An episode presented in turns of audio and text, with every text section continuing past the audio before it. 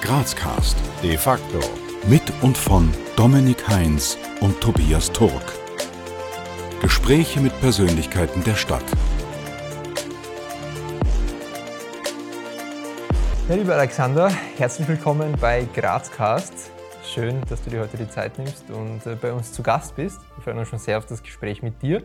Und bevor wir jetzt aber in das Interview reinstarten mit der Dominik, noch ganz kurz ähm, dich und deinen Werdegang vorstellen. Alexander Thiesenhausen studierte Sport- und Bewegungswissenschaften sowie Psychologie. Während seiner Studienzeit verbrachte er einige Jahre in den USA und konnte dabei seinen Traum vom College-Fußball Wirklichkeit werden lassen. Während seiner Tätigkeit als Personal Trainer sowie im Leistungssport und auch im Privatleben erkannte er ganz besonders, wie wichtig Psychologie bzw. psychologische Aspekte sind.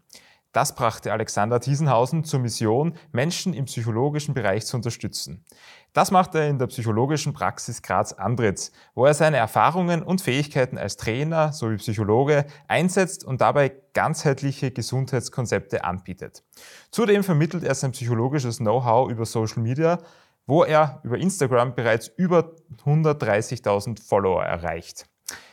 Lieber Alexander, Jetzt in Bezug auf deine Tätigkeit beziehungsweise in Bezug auf äh, Psychologie, gibt es da vielleicht irgendein Erlebnis, was ausschlaggebend war dafür, dass du dich heute so stark mit dem Thema beschäftigst?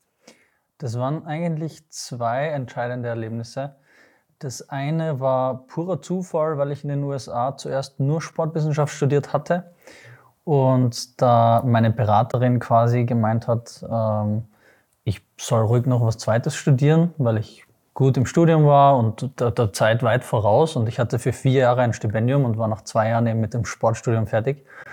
Und sie einfach willkürlich beschlossen hat, mich in Psychologievorlesungen zu setzen. Äh, und ich da in meiner ersten Psychologievorlesung einen genialen Professor hatte und mich für das Thema sofort begeistert habe.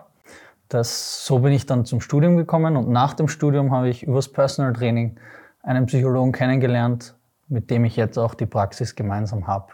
Also so hat sich das ergeben. Zufällig eigentlich. Ja, schön, dass du den Weg aus den USA wieder zurück nach Graz gefunden hast. und stell dir jetzt vor, du bist jetzt in der Grazer Innenstadt unterwegs und jetzt fragt dich jemand, der dich nicht kennt, wer du bist und was du machst. Was würdest du in aller Kürze antworten? In aller Kürze ähm, bin ich Psychologe und helfe Menschen dabei, Krisen zu überstehen und ihre Probleme zu lösen. Kurz und bündig. Ähm, in deinen Beiträgen auf Social Media beziehst du dich auch sehr stark auf das Thema Beziehungen. Ähm, vielleicht ist ganz direkt gefragt noch ein paar Tipps. Ähm, welche Missverständnisse in Bezug auf Beziehungen erlebst du vielleicht tagtäglich und äh, ja, was sollte man tun, um erfolgreich, wie auch immer sich da jetzt Erfolg definiert, aber um einfach gute Beziehungen zu führen? Ja, die Qualität unserer Beziehungen, die hängt sehr viel von uns selbst ab oder beziehungsweise von der Beziehung, die wir zu uns selbst haben, also vom eigenen Selbstwert. Und ob ich mich als wertvoller Mensch sehe oder nicht, ähm, hat einen großen Einfluss darauf, wie ich mich auch in Beziehungen gegenüber anderen öffnen kann. Und äh, da kann man sehr viel an sich selbst arbeiten.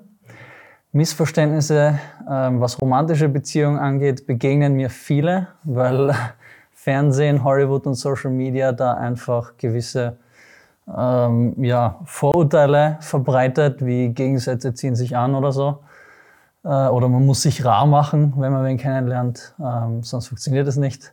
Äh, die versuche ich dann immer aufzulösen oder zu erklären, dass das nur ein Teil der gesamten Wahrheit ist. Ich glaube, dass jede Weisheit auch einen Funken Wahrheit beinhaltet und ihre Berechtigung hat aber dass das Thema einfach viel komplexer ist, als dass man es mit einem Satz oder einer Einstellung lösen könnte. Vielleicht ist aus deiner Erfahrung gesprochen, wie schlägt sich das nieder, wenn man vielleicht die Beziehung zu sich selbst nicht so ist, wie sie vielleicht sein sollte oder vielleicht man von einem geringen Selbstwert äh, geprägt ist. Wie schlägt sich das dann nieder? Wie kann man solche Anzeichen erkennen? Äh, das kann sich unterschiedlich zeigen. Also häufig ist es so, dass äh, wenn ich einen niedrigen Selbstwert habe, dann äh, tue ich mir vielleicht schwer zu glauben, dass mich jemand wirklich gern hat und habe dementsprechend dann Verlustängste oder Zweifel oder unterstelle Menschen fragwürdige Motive, weil ich das einfach nicht annehmen kann, dass jemand äh, mich mag, wie ich bin.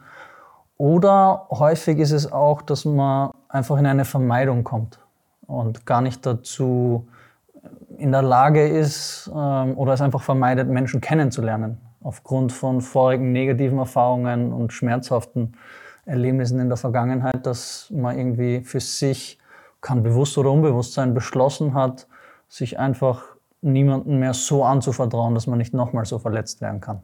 Wir kommen jetzt zur ersten Runde unserer spontanen Entweder-Oder-Fragen. Einfach aus dem Bauch heraus. Gerne.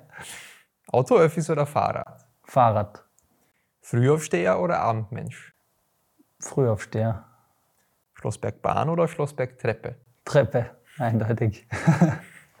Punsch trinken am Hauptplatzer Christkindlmarkt oder Sonnenliegen in der Augartenbucht? Punsch trinken. Kasematten oder Dom im Berg? Dom im Berg. Und Nutella-Brot mit oder ohne Butter? Ohne Butter. ja, wir sind ja heute bei Grazcast ähm, in unserer Kategorie de facto unterwegs, wo wir uns ja auch äh, stark eben rund um das Thema Forschung ähm, und damit beschäftigen. Deswegen möchten wir von dir gerne wissen, was denn Forschung für dich bedeutet.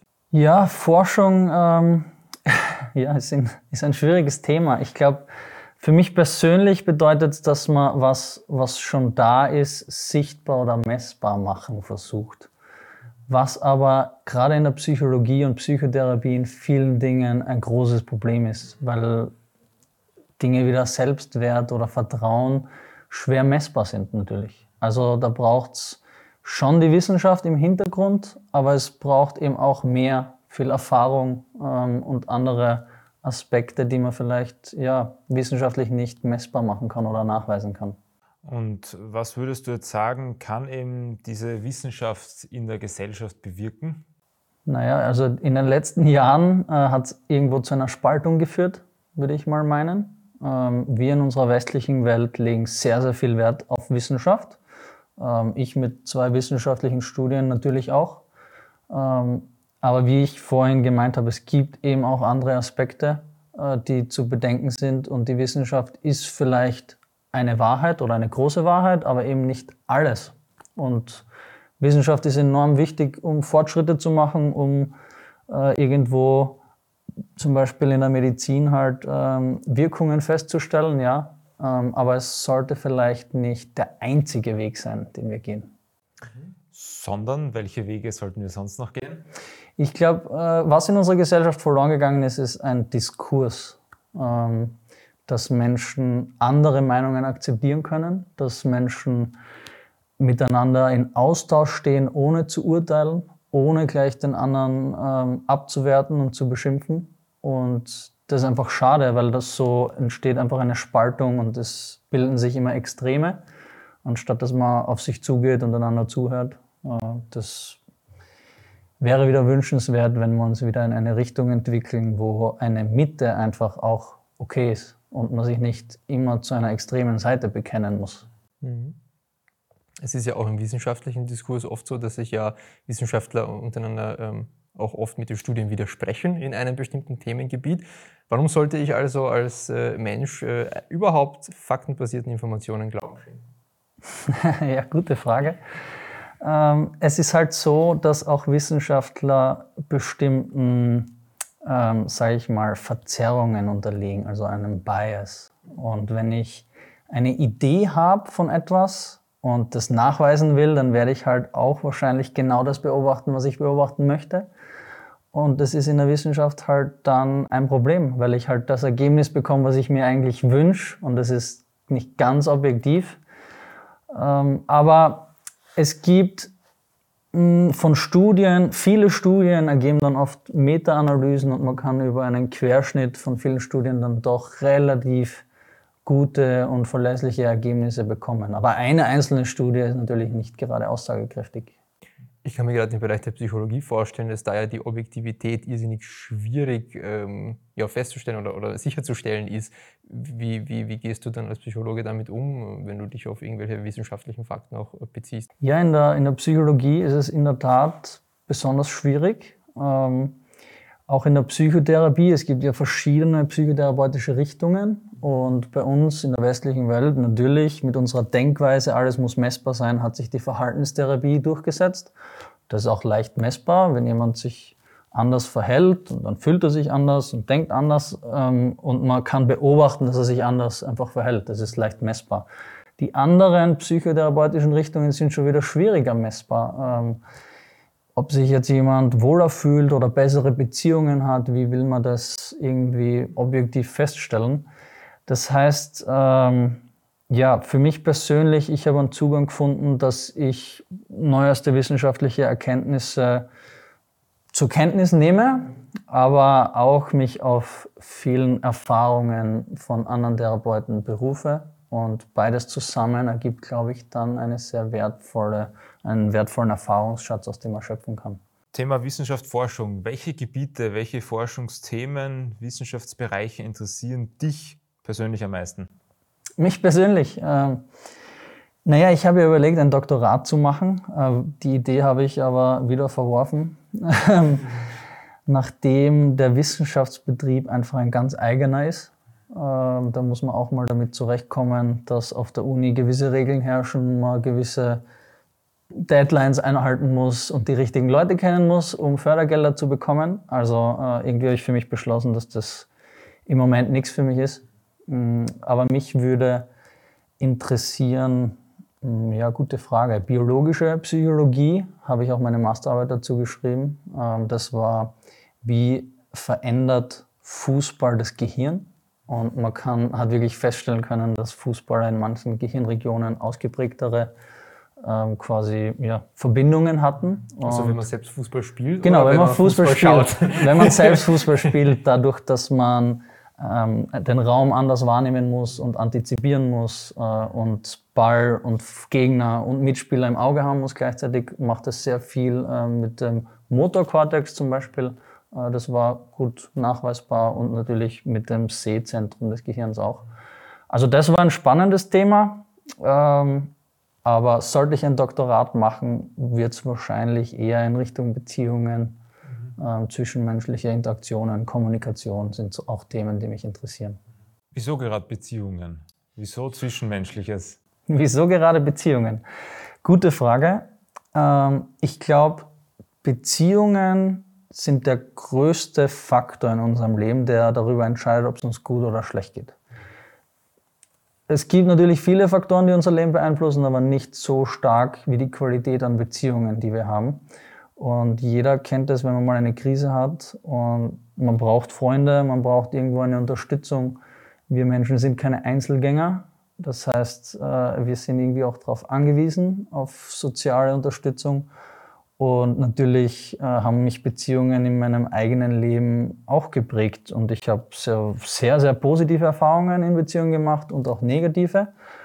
Und zusätzlich habe ich in meiner Arbeit als Psychologe gesehen, dass erstens mal beschäftigt sehr, sehr viele Menschen das Thema Beziehungen. Ähm, und was auch darauf zurückzuführen ist, dass es so viel mit einem selbst zu tun hat, mit einem Selbstwert. Äh, und Andererseits habe ich gemerkt, dass sich viele Probleme in Beziehungen dann äußern. Damit meine ich, dass man, jemand kommt zu mir aufgrund eines Beziehungsproblems, aber das Beziehungsproblem ist nur ein Symptom eines dahinterliegenden Problems, also zum Beispiel einer dramatischen Erfahrung oder eben Ängsten und solchen Geschichten, die man dann quasi aufdecken kann über die Beziehungen. Weil erst wenn uns ein Mensch wirklich nahe kommt und wir dem vertrauen, dann kommen vielleicht gewisse Gefühle oder Erinnerungen von anderen Erfahrungen erst wieder hoch. Fokussierst du oder spezialisierst du dich auf eine bestimmte Form oder Art von Beziehungen? Also romantische Beziehungen hast du erwähnt oder geschäftliche Beziehungen oder umfasst du alles? Das umfasst alle zwischenmenschlichen Beziehungen, würde ich sagen, ja. Ähm, wobei natürlich es große Unterschiede gibt zwischen geschäftlichen Beziehungen und romantischen und auch Freundschaften, aber im Großen und Ganzen geht es um die Interaktion und ähm, ja, einfach die Beziehung zwischen Menschen. Das heißt, mit welchem Problem komme ich zu dir? Wann komme ich zu dir als Psychologe? Also ich bin jetzt nicht nur auf Beziehungen spezialisiert. Also Menschen kommen mit Ängsten, mit depressiven Verstimmungen, äh, aber eben auch in Beziehungskrisen oder anderen Krisen, die sich eben ergeben, wenn man einen Job verliert oder ähm, ja, Beziehungen enden überraschenderweise oder auch wenn man tragischerweise jemanden verliert durch einen Schicksalsschlag.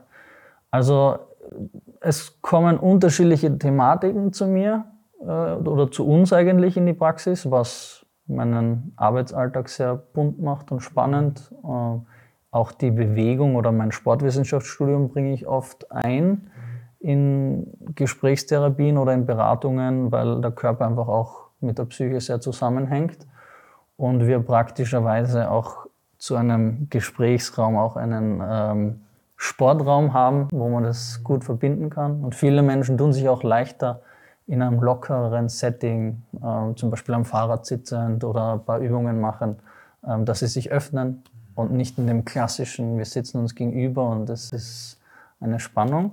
Also es, für viele Menschen passt gerade auch bei Angstthematiken kann man Bewegung gut nutzen. Ähm, aber ja, man kann mit sehr vielen unterschiedlichen Problemen zu mir kommen, sagen wir so. Du hast jetzt aufgezählt, Ängste, Zweifel, depressive Verstimmungen. Das sind ja alles recht negative Themen. Wie gehst du persönlich damit um, dass du den ganzen Tag mit sehr negativen Dingen einfach auch dich zwangsläufig beruflich beschäftigen musst? Ja, das ist immer eine wichtige Frage in dem Beruf, die sich jeder Psychologe oder Psychologin oder auch Therapeuten äh, stellen müssen. Wie, wie ist mein Zugang? Ähm, also man muss schon lernen, sich abzugrenzen. Solange ich in der Arbeit bin, fühle ich mit, äh, merke, wie es den Menschen schlecht geht. Manchmal muss ich, kämpfe ich mit meinen eigenen Tränen, muss ich auch ehrlich zugeben. Mm. Aber ich versuche, sobald ich bei der Tür hinausgehe, das dann auch hinter mir zu lassen und zu sagen, okay, dein Arbeitstag ist, ist zu Ende und jetzt kann, können wieder meine eigenen Gefühle hochkommen. Und manchmal erwische ich mich beim Heimweg, ähm, den ich gern mit dem Rad äh, bestreite, dass äh, da noch ganz viele Emotionen da sind, die gar nicht zu mir gehören. Und ich habe aber gelernt, das dann zu trennen und zu sagen, hey, okay, das gehört gar nicht zu mir. Und durch meinen Fahrradweg heim kann ich das dann gut hinter mir lassen. Es ist so eine Routine geworden eigentlich. Ist Empathie so eine Schlüsselkompetenz, die man als Psychologe mitbringen muss? Definitiv. Ohne Empathie hat man keine Chance in dem Job. Also man muss schon verstehen und nicht nur verstehen, sondern auch fühlen, wie es dem Gegenüber geht. Und wenn man das nicht hat, kann man auch nicht wirklich helfen. Also es gibt aber auch von Empathie ein gesundes Maß, sage ich mal und ein Übermaß, was viele Menschen auch sehr belastet, ähm, gerade jetzt mit den Nachrichten, die wir so erfahren in letzter Zeit. Wenn ich da jeden Schicksalsschlag wirklich fühle und wir Menschen sind nicht gemacht, an Millionen und Milliarden andere zu denken, sondern vielleicht an, an ein paar hundert. Aber durch die Nachrichten und Globalisierung haben wir alle diese schrecklichen Nachrichten. Und wenn ich das alles an mich heranlasse und fühle, ist es zu viel. Da muss ich meine Empathie lernen, richtig einzusetzen. Ansonsten gehe ich selbst dran wahrscheinlich irgendwo, ja, gehe ich da verloren und das tut einem selbst nicht gut. Also man muss schon lernen, die Empathiefähigkeit zu kontrollieren auch. Was sagst du, welche drei Bücher sollte jeder gebildete Mensch gelesen haben? Was sind deine heißen Tipps? jeder Gebildete. ähm, ja, das ist eine schwierige Frage, ob ich da jetzt äh, wissenschaftliche Bücher nenne oder die, die ich selber persönlich gern lese. Mich hat inspiriert Jordan Peterson, ein ja, mittlerweile umstrittener Psychologe aus äh, Kanada, also ursprünglich sehr bekannt in den USA. Und der hat Bücher geschrieben, ähm, zwölf Regeln fürs Leben und dann noch zwölf weitere Regeln fürs Leben. Und äh, dann gibt's noch Mark Manson, der auch ein sehr interessanter Schriftsteller ist mit seiner direkten Art. Und die beiden inspirieren mich sehr, muss ich sagen. Äh, und kann ich auch nur empfehlen von John Peterson, wenn man irgendwo gerade im Leben ein bisschen verloren ist, dass man sich an seine Regeln hält.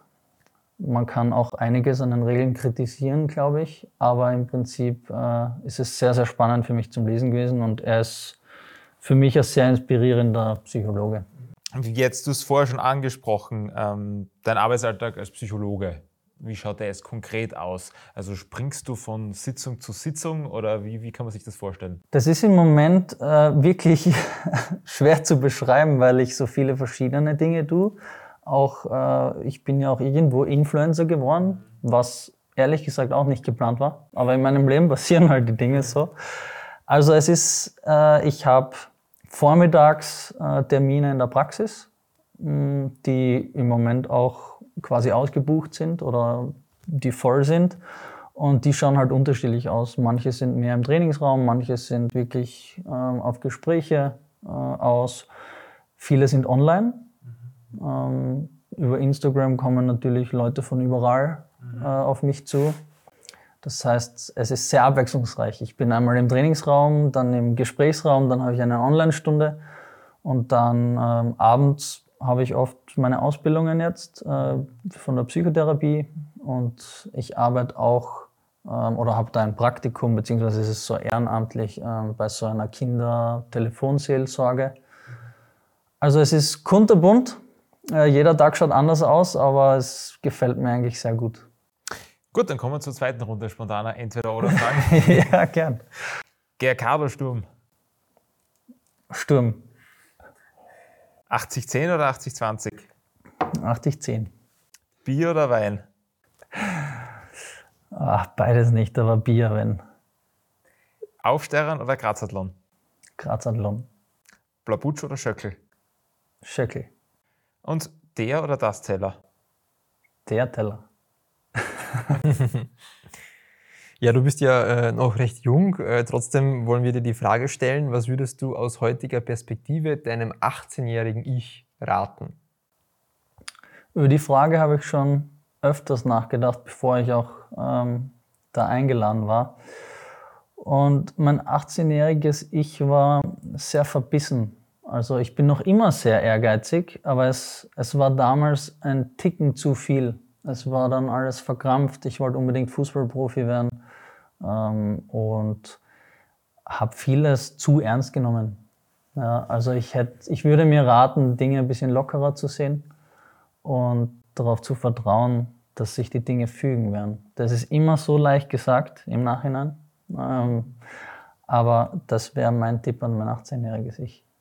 Ja, das Spannende ist, wir haben ja wirklich schon einige Gäste gehabt und das war wirklich das häufigste, was genannt wurde. Genau. Also quasi die Gelassenheit etwas zu erhöhen. Glaube ich, ja. Gut, in den kommenden Jahren wird es für die Stadt Graz wichtig sein, dass dass man die öffentlichen Verkehrsmittel kostenlos macht. ja, mal ein politisches Statement. Also, es gibt viele Dinge, die für die Stadt Graz in Zukunft wichtig sind. Ähm, das ist einfach nur das Erste, was mir eingefallen ist. Mm, aber auch äh, die Versorgung, was Psychotherapie und psychologische Beratung angeht, aber das ist nicht Stadt Graz Thema, das ist ein Thema für den Bund, ähm, wo sich jetzt eh schon viel getan hat seit Corona. Aber da muss man wirklich schauen, dass Menschen die Unterstützung bekommen, die sie brauchen und verdienen. Also ich weiß nicht, wie man da in der Stadt Graz ansetzen kann, aber das ist ein Thema, was mir sehr am Herzen liegt.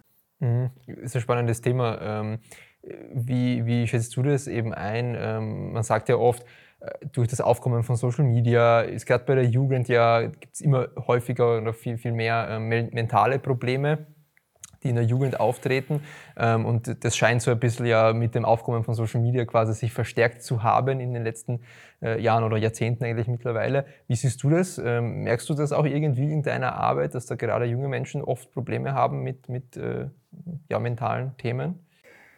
Ja, die psychischen Probleme in der jungen Generation nehmen zu. Social Media ist ein Faktor. Es gibt bestimmt andere Faktoren, die dazu beitragen. Ähm, die Komplexität des, des Lebens heutzutage. Früher hat man sich vielleicht noch zwischen drei Studien oder nicht studieren entschieden. Und heutzutage kann man in jedem Land, in jeder Stadt jeden Studiengang wählen. Also ich habe selber keine Übersicht mehr. Mhm. Und das gibt einem immer das Gefühl, dass man was verpasst oder wenn man sich für eine Sache entscheidet, dass man viele andere eben nicht erleben kann. Das ist ein Stress, definitiv. Ähm, Social Media, es braucht für junge Menschen eine Anleitung, wie ich Social Media benutze. Es ist ein Tool. Ich kann es für mich positiv nutzen, ich kann viel lernen draus, ich kann mich vernetzen, Menschen kennenlernen. Aber wenn ich nicht weiß, wie ich damit umgehe, dann ist es schädlich. Und ähm, gerade ja, äh, junge Mädchen würde ich mal sagen, also Instagram ist eine extrem oberflächliche Plattform, TikTok eigentlich auch. Und gerade junge Mädchen kriegen da immer Körperbilder vermittelt, die völlig unrealistisch sind, nur als Beispiel. Und wenn man halt ständig damit konfrontiert ist, ja, dann macht das was mit einem. Und selbst wenn man weiß, dass das Foto bearbeitet ist, man sieht es trotzdem, man vergleicht sich trotzdem äh, und Selbstzweifel werden dadurch nochmal enorm verstärkt. Und das kann, das, ich habe jetzt nur das Beispiel mit den jungen Mädchen genannt, aber das trifft auf viele Bereiche zu, wo es um Selbstoptimierung geht und wo wir beginnen, uns mit ganz, ganz wenigen Top-Menschen quasi, die halt den genetischen Checkpot bekommen haben, äh, zu vergleichen. Und das verstärkt natürlich Minderwertigkeitsgefühle und dadurch entstehen dann auch viele psychische Probleme. Ein Ziel von Grazcast, von dem, was wir tun, ist es einerseits interessante Persönlichkeiten wie dich vorzustellen, aber auch unseren Zuseherinnen und Zuhörern die Möglichkeit zu geben, leichter mit diesen Personen in Austausch zu kommen. Ähm, daher die Frage an dich, wie kommt man mit dir am besten ins Gespräch? Ins Gespräch, ähm, wahrscheinlich indem man mich anruft, aber äh, ich empfehle gern mein Instagram at die Praxis Graz. Ähm, die Praxis Graz ist mittlerweile irgendwie schon so ein Insider geworden. Also, hey, bist du nicht die Praxis Graz? Äh, nein, ich bin der Alex, aber ja, ja, irgendwie schon. Äh, auch im Fitnessstudio oder so haben mich schon Leute angesprochen. Also entweder auf TikTok oder Instagram, die Praxis Graz. Ähm, und da kann man sich irgendwie schon mal ein Bild machen, wie meine Denkweise, Arbeitsweise ist. Weil es ist nicht leicht, um Hilfe zu bitten. Es ist noch schwieriger, jemanden, den man nicht kennt oder wo man keine Vorstellungen hat, um ähm, Hilfe zu fragen. Und daher mh, hm, sehe ich das mit dem Social Media als sehr, sehr positive Sache, weil es die Hemmschwelle senkt, mhm. äh, um Hilfe zu fragen. Weil man kann wochenlang einfach meine Beiträge verfolgen und kriegt schon eine Vorstellung davon und kann irgendwie auch ein Vertrauen aufbauen. Und dann ist die Hemmschwelle, Kontakt aufzunehmen, wesentlich geringer, wie wenn ich irgendeine Nummer einfach vom Hausarzt empfohlen bekomme. Also ja, da findet man mich. Stichwort Hemmschwelle. Würdest du sagen, ist die generell in der Gesellschaft hoch, sich eben psychologische, psychotherapeutische Hilfe zu holen? Ich glaube, dass man da wieder zwischen junger Generation und älterer unterscheiden muss. Es hat sich viel getan in den letzten Jahren, ähm, aber es ist noch nicht an dem Punkt, wie es sein sollte. Also es braucht noch viel mehr Aufklärung und die Akzeptanz, die man sich vielleicht von einer älteren Generation wünscht, die wird nicht kommen. Die, die sind anders aufgewachsen, ähm, teilweise Kriegsgeneration, ähm, die nicht versteht, dass über Probleme reden Sinn macht. Äh, aber es macht definitiv Sinn und daher braucht es Menschen, die irgendwo auch offen drüber sprechen oder die den Mut haben zu sagen, hey, ich war bei einem Psychologen oder bei einem Psychotherapeuten, das hat mir geholfen. Und da gibt es zum Glück auch immer mehr davon, auch prominente. Und dann ist es auch viel leichter für andere Menschen diesen Weg zu gehen. Zum Schluss jetzt schon hin, welche Botschaft würdest du unseren Zusehern und Zuhörerinnen gerne mitgeben? Sehr viele Botschaften, ehrlich gesagt. Aber die wichtigste wäre, dass äh, es okay ist, wenn man sich Hilfe sucht. Ähm, jeder Mensch hat Krisen. Äh, ich hatte selbst einige zu überstehen. Und ich habe es mir damals nicht erlaubt, mir Hilfe zu suchen und habe auch gedacht, ich muss alles allein schaffen. Ähm, habe das auch ein bisschen aufgearbeitet, woher das kommt, dieser Gedanke. Aber im Nachhinein hätte ich mir damals äh, in meinen Krisen Hilfe suchen sollen. Und ich versuche das, was ich damals irgendwo gebraucht hätte, für andere Menschen jetzt zu sein. Und die Botschaft möchte ich unbedingt ihm mitgeben, dass wenn es einem nicht gut geht, dass man um Hilfe fragt und dass man Dinge verändern kann und auch darf, wenn man möchte. Wunderbar. Und zum wirklichen Abschluss noch ein paar offene Sätze, die du bitte vervollständigst. Dein Lieblingsort in Graz ist? Schlossberg. Als echter Grazer, als echte Grazerin muss man zumindest einmal im Uhrturm gewesen sein, oben. Was die meisten Grazer, Grazerinnen nicht wissen, ist das? Also meine erste Intention war, sie wissen nicht, wie lebenswert Graz ist. Ich war lange in den USA in verschiedenen Städten, ähm, aber die Lebensqualität, die man in Graz hat oder erreichen kann, äh, ist einfach ganz was anderes. Es ist für mich ist natürlich jeder anders, aber für mich hat es die perfekte Größe einfach. Es gibt alles, was man braucht, aber man kann trotzdem mit dem Fahrrad von A nach B kommen, äh, was in Großstädten oft sehr schwierig ist. Äh, also Ich hoffe, dass viele Grazer das zu schätzen wissen, aber ich vermute, dass das mehr Leute schätzen sollten. Und zu guter Letzt, deine letzte WhatsApp-Nachricht war? Ich fahre jetzt zum Grazcast. Wir hören uns später. ja, in diesem Sinne, lieber Alexander, danke, dass du da warst. Hat uns sehr gefreut. Und ja, wir wünschen dir und der Praxis, die Praxis Graz, äh, alles Gute und freuen uns auf ein Wiedersehen. Danke für die Einladung. Ich war sehr gerne da und komme auch gern wieder, wenn es ja, sein darf. Wir danken euch fürs Abonnieren, Kommentieren und Teilen. Bis zum nächsten Mal bei Grazcast.